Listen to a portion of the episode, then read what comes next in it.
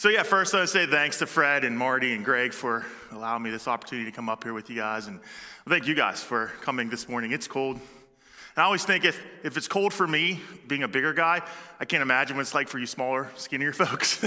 it's got to be really cold. So, thank you, especially for you guys for coming out this morning. Um, but yeah, so if you guys have know me, anyone who knows me knows that I'm a pretty. Uh, nerdy guy. I like a lot of geek culture stuff that we would consider geek culture stuff. And um, I work from home. So, and right now I work construction business, and we're pretty dead. We're pretty slow, and uh, so I have a lot of free time on my hand. So I get to, to watch a lot of TV while I work and, and do a lot of reading and stuff. And so I was watching Netflix a couple weeks ago, and I came across this uh, this series called "The Toys That Made Us." Anyone ever see that on Netflix? The Toys That Made Us. There's also another one called I think the uh, the movies that made us, which I have also watched that one. Again, I have a lot of free time, so I get to watch a lot of stuff. Um, so, the toys that made us. This, uh, for a kid who was born in the early 70s and who grew up in the 70s, early 80s, as you know, in my prime kids years, you know, we we at first didn't have a lot of cool things to play with. We had cars and Tonka trucks and things like that, but there was nothing really cool like that we could call our own. No action figures, right? And I'm a big action figure guy when I was growing up. I loved it. Loved superheroes.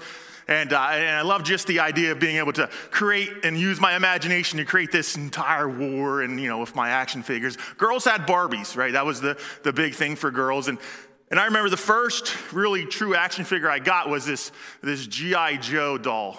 I'm sorry, G.I. Joe action figure. We don't want to call it doll, we're boys. We don't play with dolls, right? G.I. Joe action figure. And, and this was the counter to Barbie. And what separated it, one was it a bunch of articulation, you know, things like that you could play with. But it also had this cool thing in her hands where, you know, Barbie's hands were always flat, right? And still are, I believe. This one had a hand like this, and they call it the, the, the Kung Fu action grip. Kung Fu act, just a grip. That's what it was. But, but they had to make it cool and they called it Kung Fu. So that was, that was like our experience with toys. But then around this early, late 70s, early 80s, this movie, small independent movie called Star Wars came out. I don't know if you guys ever heard of it. But this Star Wars movie came out, right? And all of a sudden now we have this influx of cool action figures of cool toys to play with. We had these Star Wars figures, all of them that were in the movie. And this was my jam, right? I was collecting these Star Wars figures like nothing. My dad and mom were like, come on, Sean, you don't want any more of these things? Sure, I do. Bring them all. Then they had, after Star Wars, G.I. Joe was reintroduced into a smaller scale, and we got all these cool G.I. Joe toys.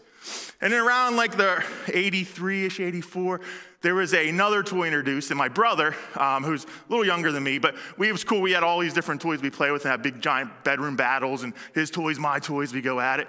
But he started collecting these toys called He Man right? He Man and the Masters of the Universe. And these toys were pretty cool because they were a little bigger than what the G.I. Joe and Star Wars toys were. They were muscular and they didn't really do much. They moved up and down, but they had like these cool features, right? You had this guy called Ram Man, press his button and his head would come flying out. And the other guys that were do cool stuff, right? And I could go on for probably this whole time and talk about this, but I don't want to spend too much time. But, but what from these He Man toys, there, there's this cartoon that was created, right? And anyone who was in the early 80s growing up, I'm sure you've watched He Man and the Masters of the Universe, right? He Man was, was portrayed, he, he had this uh, alter ego called Adam, and Adam was kind of not a real cool dude, you know. But it's funny because Adam looked just like He Man, so I don't know where the alter ego came from. They're the exact same guy, except different clothes. But, but anyway, Adam, for him to be able to change to He Man, to, to be this hero, had to bring this power sword, raise it up, and yell out, I have the power. Right? And he has his power, and all of a sudden he would transform into He Man, basically change his clothes. That's what would happen. But he would transform into He Man. Now, prior to this cartoon, though, these, these toys, and we'll go back to this and when to here, these toys had these little comic books in them. And these comic books were, were the story of He Man. And this was different than what the cartoon was. And this, I don't know a lot of people know this, but, but He Man was basically just a barbarian type guy, Conan the Barbarian.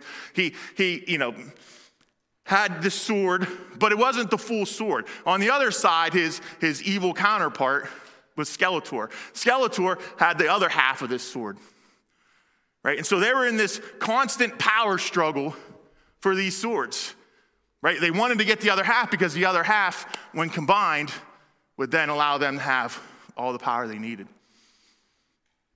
This passage that we're going to go through is basically that a power struggle? Let's jump into our Bible. We're in John 19, we're gonna start verse 1. And Pilate took Jesus and had him flogged. The soldiers also twisted together a crown of thorns, put it on his head, and clothed him in a purple robe. And they kept coming up to him and saying, Hail, King of the Jews! And were slapping his face. Pilate went outside again and said to them, Look, I'm bringing him out to you to let you know that I find no grounds for charging him. Then Jesus came out wearing the crown of thorns, the purple robe, and Pilate said to them, Here is your man. When the chief priests and the temple servants saw him, they shouted, Crucify, crucify. Pilate responded, Take him and crucify him yourself, since I find no grounds for charging him. We have a law, the laws, the Jews replied to, to him, and according to the law, he ought to die because he made himself the Son of God. And when Pilate heard this statement, he was more afraid than ever. He went back to the headquarters and asked Jesus, Where are you from? But Jesus did not give him an answer. So Pilate said to him, Do you refuse to speak to me? Don't you know that I have the authority to release you and the authority to crucify you? You would have no authority over me at all, Jesus answered him, if it hadn't been given to you from above. This is why the one who handed me over to you has the greater sin. From that moment, Pilate kept trying to release him, but the Jews shouted, If you release this man, you are not Caesar's friend. Anyone who makes himself a king opposes Caesar. And when Pilate heard these words, he brought Jesus outside. He sat down and at the judge's seat in a place called the stone pavement. It was the preparation day for the Passover, and it was about noon. And he told the Jews, Here is your king. They shouted, Take him away, take him away, crucify him. Pilate said to them, Should I crucify your king? We have no king but Caesar, the chief priest answered. Then he handed him over to be crucified. Let's pray. Dear God, I ask right now, Lord, as we go through this, this passage and we remember all that you did for us, this pain and the suffering that you endured for us, Lord, I pray that it's a reminder of truly how much you love us. I pray that you would speak to our hearts. I pray that you would open them now. And Lord, we receive the word that you have for us. We ask that you just take control right now. In your name we pray. Amen. So, again, we have this power struggle, these three sides, right? First, you have Jesus on one side, then you have Pilate on the other side, and then on third side, you have um, the high priest, the church leaders, and the Jews, right? My first point will make us right away power and authority without God blinds us spiritually. Right, two of these sides that we have here, Pilate and the, the church and the Jews, right, have some authority that was appointed to them, that was given to them. Right? But here's the problem is with this authority, they have their own agenda. They have their own ideas of how they want to use this power. And you think about if you've ever been in a situation where maybe you have a boss that you've worked with who, who's given some power and some authority, and, and you see they clearly are using this power and authority for their own agenda to push themselves, whether it be push themselves higher in their ranking, or maybe they want something that, that, that they weren't able to get prior to having some power and authority. Now they want to push to get this power and authority. Maybe ourselves have been in a position where we've been given a little power and authority, and, and, and it becomes less about what it should be, God, and more about what Sean wants, or more about what you guys want. When we get power and authority that is not from God, that power and authority tends to change who we are a little bit and pushes us towards a selfish nature that we naturally have.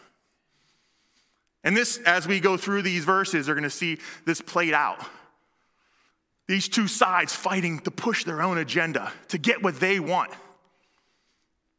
And you're going to see this third side who doesn't have an agenda, who knows exactly what he's there for, and doesn't need to say anything to get it, which is an amazing thing. John 15, 4 through 5, he says, Remain in me, and I in you, just as a branch is unable to produce fruit by itself unless it remains on the vine, and neither can you unless you remain in me. I am the vine, you are the branches. The one who remains in me and I in him produces much fruit because without me, you can do nothing, or you can do nothing without me. Unless we have God who gives us that power and authority, unless we remain in Him, anything that we have, anything that we try to do without Him is impossible. Now, we might be able to, to do some stuff when we have some power and authority, but I assure you, everything that we're doing really serves no purpose in the big picture. Because everything that we get here, we can't take with us. And that's the reality of it. So let's look into verse 1 here. And it really just starts us out, just, uh, you know, a fun way to really start a chapter. It says, Then Pilate took Jesus and had him flogged. Now, it's interesting in, in the other four gospels, other three gospels, Matthew, Mark, and Luke, that, that basically it's the same exact line, right? He had him flogged. There's not a lot of details paid to this portion of what's going on here. And I think the reason is probably because it's a gruesome act that's happening. And they really don't want to kind of reflect on what they're seeing at this very moment. But I do think it's important for us as believers to, to remember exactly what God did for us. So we're going to talk a little bit about this. I won't get any graphic details um, because I think it's, it's, it's tough to, to really think about. Uh, but flogging was basically a punishment that the, the Romans would, would, and there's a lot of other people that do flogging, but specifically we're talking about the Romans here, that they would bring apart to criminals or prisoners. Um, and there was three different stages of, of flogging, right? You had the first stage of flogging, which was basically to, you know, someone who maybe did a petty crime, as we might think of it today. Nothing too egregious, but they need to be punished. So they would take them they'd have them flogged, and then they would send them on his way right? Don't do it again. You messed up. Come back here again. We're going to be a little more aggressive with this. Right? And keep in mind too, the Romans, the soldiers specifically who were doing this, it really a lot of a lot of the severity of this flogging depended on their demeanor at this current day. Were they bored? Were they angry about something? Because truth be told, Pilate or whoever else was sending them to be flogged really wasn't present for this. They sent them, you do it, deal with it, and then bring them back right? So the second level of this was, was typically for prisoners who, you know, they, they weren't being very agreeable. They, they weren't, weren't, weren't talking. They weren't giving information that, that maybe Pilate or another governor or anyone else wanted. So they would make this punishment a little bit more severe, not to really kill them or do anything like that, but, but simply to get information from them. Beat them enough so that they talk, right? Torture them enough so that they speak and give me what I need. Right, then we have the third one, and this is what most people speculate that, that Jesus dealt with the third step of flogging. And this was where they really, truly go with the intentions to, to severely hurt and cause pain to the person being flogged.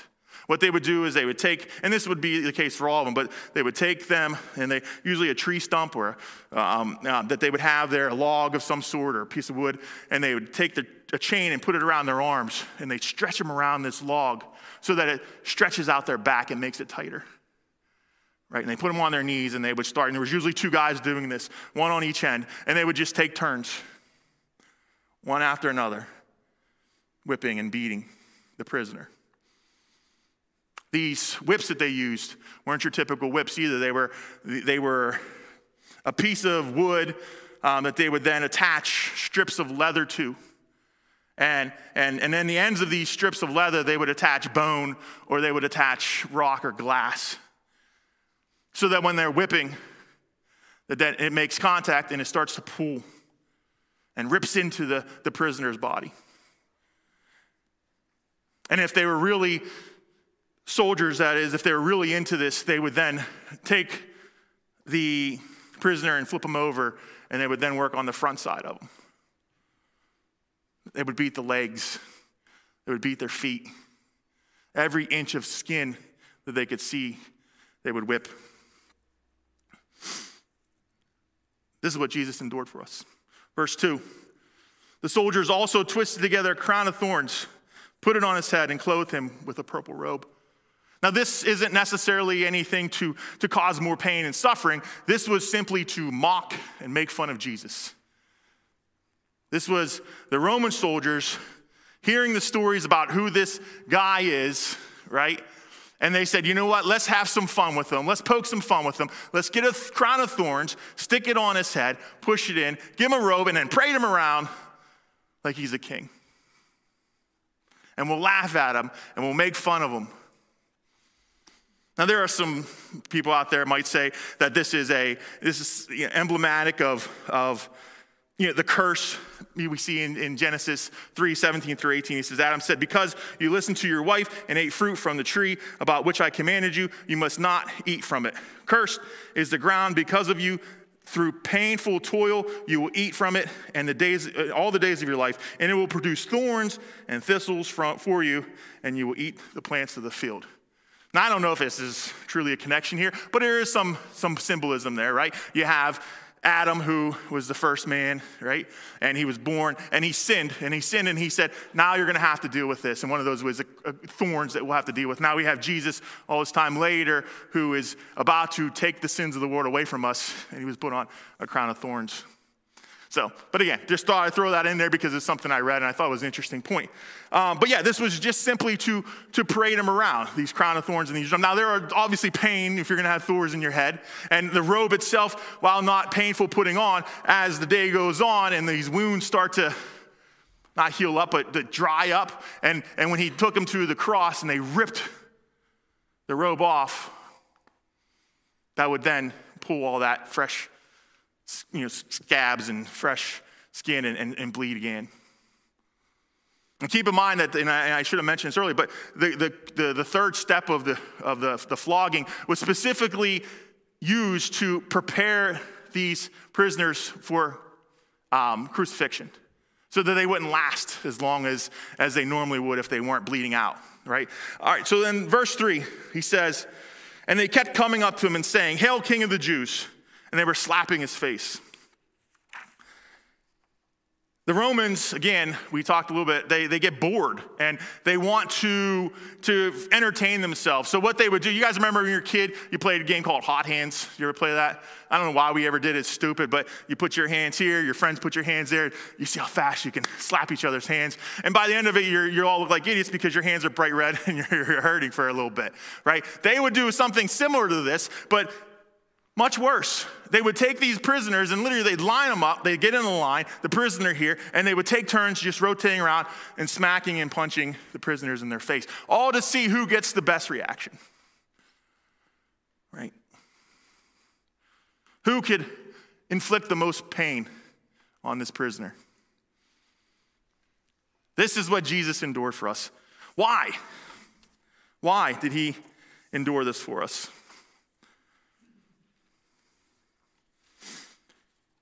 I don't know specifically if it's clear as to why that is, but I think there's a couple reasons. First and foremost, God sent Jesus here to be perfect for us, to a representation of what righteousness looks like. Right? And despite all that Jesus suffered through, despite all that Jesus went through, he remained perfect in it all. Secondly, I think Jesus was sent here by God and endured these pains and endures these sufferings so that he can truly demonstrate the love that he has for his people. So as we look back and we reflect on what God did for us, we recognize that God did all of this because he loved me so much. And he was willing to endure all of this because he loved me so much. And thirdly, I think what he did here was, was he wanted to show us that despite everything that we have going on in our lives, regardless of the suffering that we may be going through, regardless of the struggles that we may be having, that, that we, we are able to overcome it. God sent Jesus, who became flesh, a man just like us, and endured pain and suffering, endured temptations, and he overcame it and remained perfect. As we grow closer to God, and our relationship becomes stronger with God, we can overcome any struggle and pain and suffering that we may be going through in our lives. God gives us this example. I believe these are the reasons why he went through this. Verse 4 Pilate went outside again and said to them, Look, I'm bringing him, out to, bringing him out to you to let you know that I find no grounds for charging him. Here's the first time we see Pilate who finds no fault in Jesus. Right? What is going on? We, we, we, we have this guy, and I, I don't think there's anything that he's done that deserves what you guys are asking for. But here's what I did I punished him, and I want you guys to see what I've done for this, for him. I don't think he's wrong, but th- hopefully this is enough, right? Hopefully this is enough. And he said, Jesus came out in verse 5, Jesus came out wearing a crown of thorns and the purple robe. Pilate said, Here is the man. Here's this guy that you brought before me, crying to be crucified, telling me he did all these things wrong. Look at this man. He's parading him around. Look how pathetic this guy is. I've beaten him. He's weak.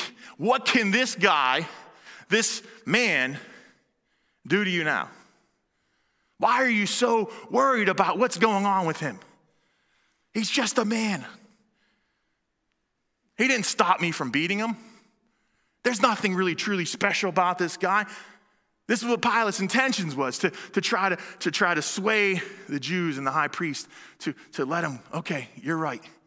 We see that. It's good. You can let him go. You can let him go. But quickly in verse 6, we see that's not the case at all. Right? Verse 6, he says, When the chief priests and the temple servants saw him, they shouted, Crucify, crucify. They were out for blood. And nothing was going to change their mind. No weak, pathetic looking man who was just beaten is going to be enough for what they were wanting. They wanted more. Pilate wants nothing to do with this. So he responds, Take him and crucify him yourself, since I have no grounds for charging him. Here, fine. You want him crucified? Take him yourself. I don't want anything to do with this. He didn't do anything wrong, according to what I believe. Now, again, this is Pilate, the governor, who has all the power in the world. Here we are twice now. Pilate, the governor, who has all the power and authority, who simply could have said, No, no, no, no, no. There's nothing wrong with him. I'm releasing him. Enough. See you later. Get out. I'm done with this. This guy's innocent. There's nothing he's done. I've already beaten him. That's enough. Send him on its way. He had the power and authority to do this, didn't he? As the governor. So we thought. Verse 7, we see we have a law, the Jews replied to him, and according to that law, he ought to die because he made himself the Son of God. Now, here is the, the reason that the Jews, the high priest, wanted him crucified right? They've already made false accusations. They brought false witnesses, right? We've seen this over the last couple chapters, right? But now this is it. This is the this is what it comes down to. This guy calls himself the son of God. We see this in Leviticus 24 17, this law that he's talking about. He said, Whoever blasphemes the name of the Lord must be put to death. Well, he didn't call himself the Lord. Well, he did, in a sense, right? He called himself the Son of God. And he's saying basically, if God is here and he has a son, that son is God himself, right? Just like if I, my son Isaiah, you know, I'm a fenner. I had a son, Isaiah, he's a fenner as well, right? Fenner has a fenner, God has a God. The Jews, the high priest knew this. They knew the laws. Obviously, they just said, you know, he deserves, he ought to be crucified because he called himself the Son of God. They knew also what was prophesied, right? That this guy was coming to save the Jews, to become king. Yet here we are, them wanting him crucified. And interestingly enough, I, I, find this, this, this part here, it says, and, and, John points this out specifically, he said that the chief priest, in verse 6, the chief priest and the temple servants saw him and they yelled crucify. But in verse 7, it's not the chief priests, it's not the, the church people, it's the Jews who cried out and say, We have a law. So at this point in time, what's happened here, again, the chief priest and the, uh, the high priest and the, and the church leaders, again, thinking they have power, have now at this point persuaded the Jews who were in attendance to agree with them. Whether they believe that when they first came in or not, at this point in time, they're siding with the high priest in the church. And I imagine this is like this, this slow clap moment, right?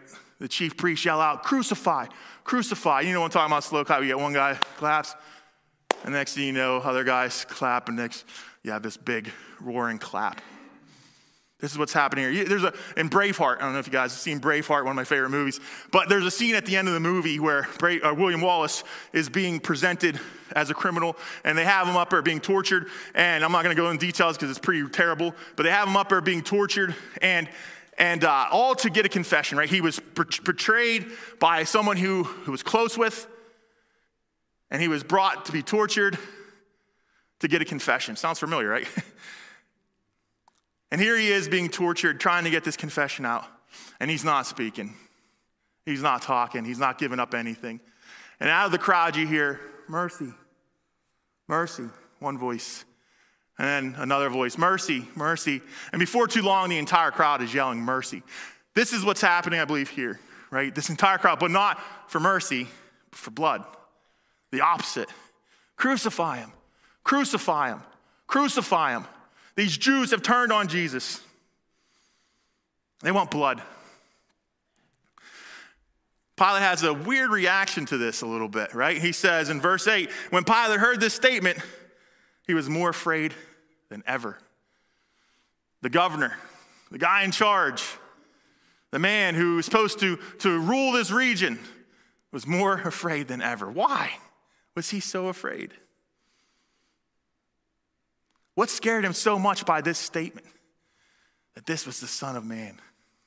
There's a couple reasons for that. One is, you know, the Romans knew Greek mythology and they knew that there were times where, where, where these gods would come down to earth and they would do their thing and they, they'd meet and fall in love with the humans and they would have kids and there'd be gods running around, right? This is mythology. They thought this. But I think it was more than that.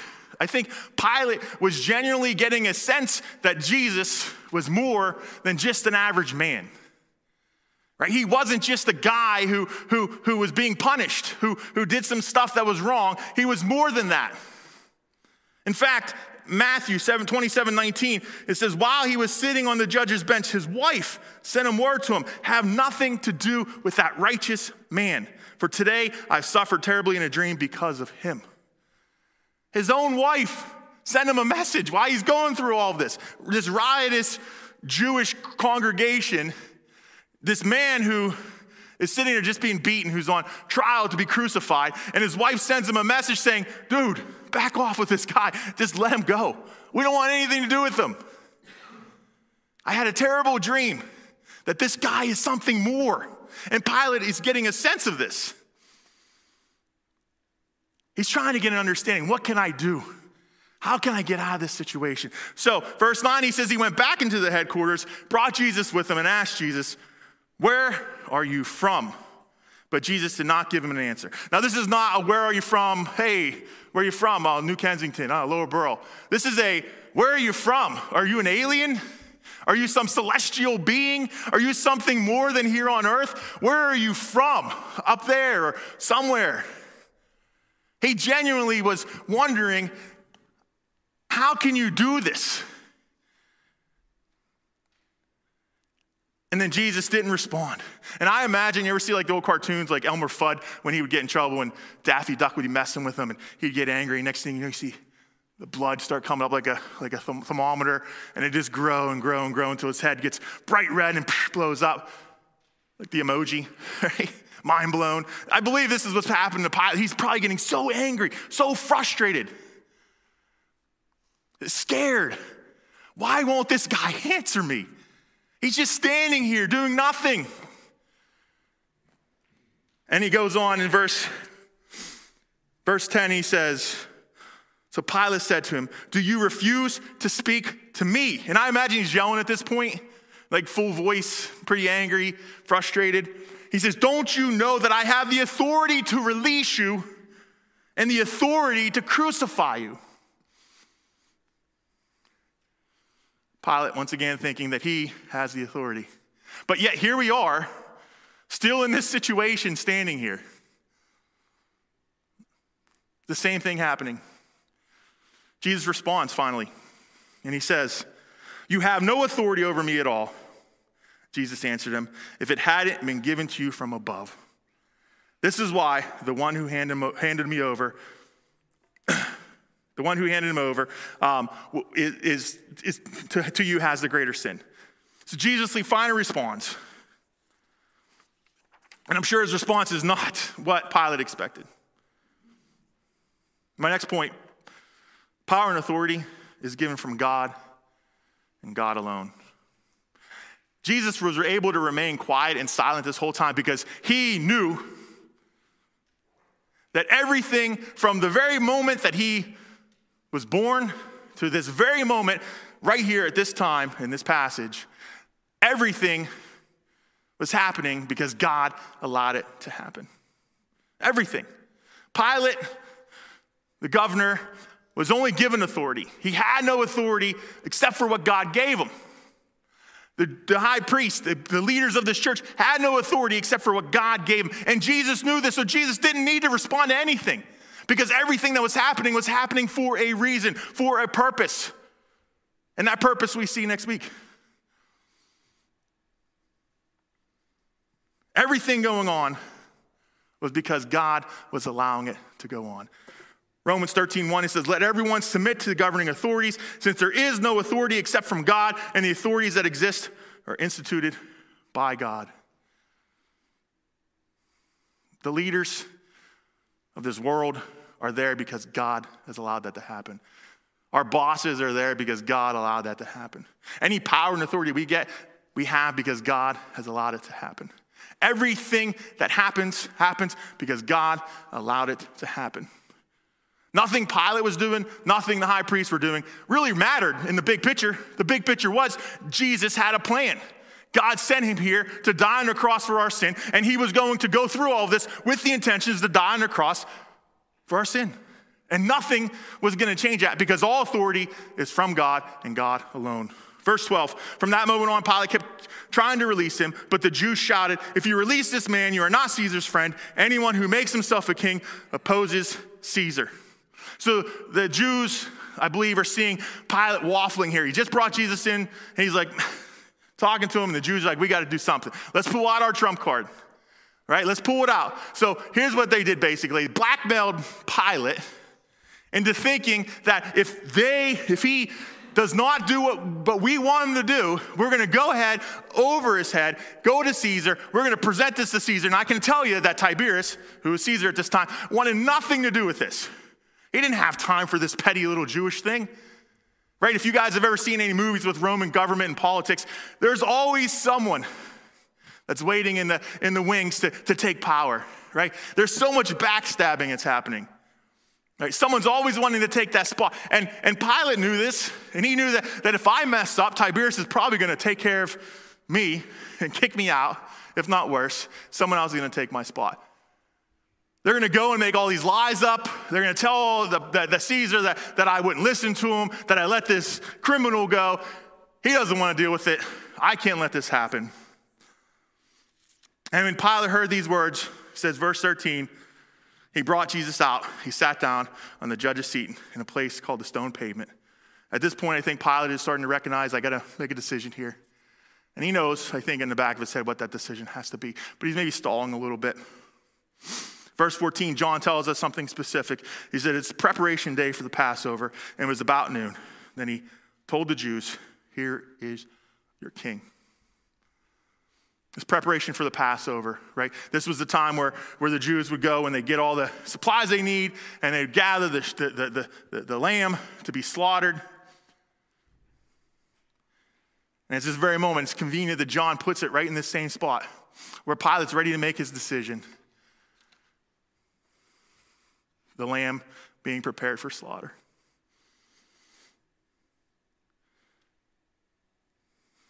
It's very symbolic, and I think it's very important that John put that in there. Verse 15, they shouted, Take him away, take him away, crucify him. Pilate said to them, Should I crucify your king? We have no king but Caesar, the chief priest answered. It's funny that just a few days ago, they were parading Jesus down on a donkey singing, Hosanna, Hosanna, calling him the conquering king to come to save the Jews. But yet here we are when they want something, again, trying to demonstrate some power that they truly don't have. We don't have any king but Caesar, Pilate. What are you talking about? Pilate makes his final decision, and he handed him over to be crucified, and then he took Jesus away. Three sides, two sides thinking they have the power, one truly having all the power. And we know as Jesus is crucified and resurrected, it said that God then gives Jesus power over all. And that includes us who, as believers, are sitting at the right hand with Jesus. My next point God desires to give each one of us power and authority. God wants us to experience this same power and authority. Now, this is not power and authority to, to dictate or to command or to lord over. This is something completely different. This is power and authority from God right? Because all power and authority is from God. This is power and authority from God, through God, to serve God. And this power and authority is not just something simple and little, right? Ephesians 18, or 1, 18 through 22. I pray that the eyes of the heart may be enlightened so that you may know what is hope of his calling, what is the wealth of his glorious inheritance in the saints, and what is immeasurable greatness of his power towards us who believe, according to the mighty working of his strength. He exercises his power in Christ by raising him from the dead and seating him on the right hand in the heavens, far above every ruler and authority, power and dominion, every title given, not only in this age, but also the one to come. And he subjected everything under his feet and appointed him as head over everything in the church. The power and authority that God is able to give us is the same power and authority that He used to raise Christ from the dead. This is not little small change here. This is incredible power and authority. But again, not to do anything for ourselves, but to serve the kingdom of God. Few things I want to go over that, that we have the power and authority to do. Give you guys something to take home with you, something practical. First thing is we have the, the power and authority to preach the gospel and make disciples. Matthew 28, 18 through 20. Then Jesus came and said to them, All authority in heaven and earth has been given to me. Therefore, go, make disciples of all the nations, baptize them in the name of the Father and the Son and the Holy Spirit, and teaching them and obey everything I have commanded you. And surely I am with you always to the very end of the age. God calls us to go out and make disciples. And he gives us the power and authority to do so. And, I, and, and, I, and it's important for us to recognize that because I want you guys, each one of you in this room right now, to realize that, that you are qualified to do this. Because God will give you the power and authority to do this. You can't sit in this room and say, ah, it's not for me. It's not what I want. This is the Great Commission. This is what we're called to do as a church body. This is what Fred was talking about earlier. We have the opportunity coming forward this week to start small groups, and we have this book outside for you guys to take advantage of so that you can understand that, yes, I do have the ability to be a disciple maker. No one's asking you to get up front and preach the gospel. That's not what we're talking about here. We're talking about being able to go to someone and say, Let me help you get from point A, the beginning, to point Z, to where you're making disciples yourself. Don't pass up opportunities to do this because God is calling us, each one of us, to do this. I think it's important that we recognize that. We can't be bystanders when it comes to disciple making. Second thing that God allows, that God gives us the strength to do, um, He gives us the power and authority to stand against Satan. Luke 10 19, look, I have given you authority to trample on snakes and scorpions over all the power of the enemy. Nothing at all will harm you. Each and every day, as we grow closer and closer to Christ, as our relationship becomes stronger and stronger, Satan then becomes more and more aggressive. And he attacks us in different ways. He finds our weaknesses. God tells us that we have the power and the authority to stand up against him. And there's nothing that he can do to any of us that we can't overcome through God. I've given you the full armor of God. I've given you the word of God. You guys have the power and authority to stand up against him. Don't be afraid. I am with you always. God gives us power and authority to approach Him with confidence through Christ. We can go to God with boldness. Hebrews 4 14 through 16. Therefore, since we have a great high priest who has passed through the heavens, Jesus, the Son of God, let us hold fast to our confession, for we do not have a high priest who is unable to sympathize with our weaknesses, but one who has been tempted in every way as we way as we are, yet without sin. Therefore, let us approach the throne, throne of grace with boldness, so that we may receive mercy and find grace to help us in our time of need. When we're struggling, when we're hurting, when we need help, God is saying, Come to me. Come to me with confidence. Come to me with boldness, and I will give you everything that you need.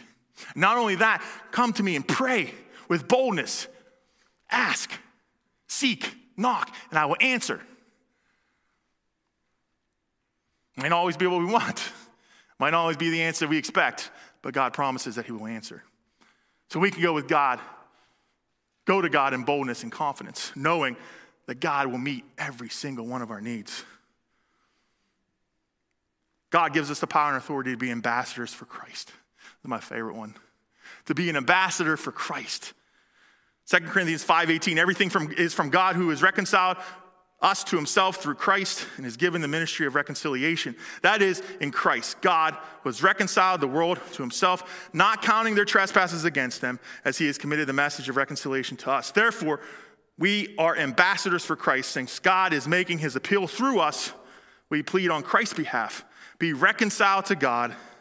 He made us, made the one who did not know sin to be sin for us, so that in him we might become the righteousness of God. Man, that's pretty heavy stuff, right? It's a burden, but it's a privilege that we represent the righteousness of Christ, that we are ambassadors of the name of Jesus, that each and every day, non believers, sinners will look at me and say, Oh, that's what Christ looks like. That's a burden, but a privilege. 1992, the, the Olympics finally allowed basketball players, NBA basketball players to play in the Olympics, right? So they assembled the greatest team ever, the Dream Team. And on that team was the greatest player ever played the game, Michael Jordan. Right? Michael Jordan, at this point, has cemented himself as the best player in the NBA. And he also had reached an incredible, monumental endorsement deal, endorsement deal with Nike. In fact, he had his own shoe, right? Jordans. We know how popular those are now.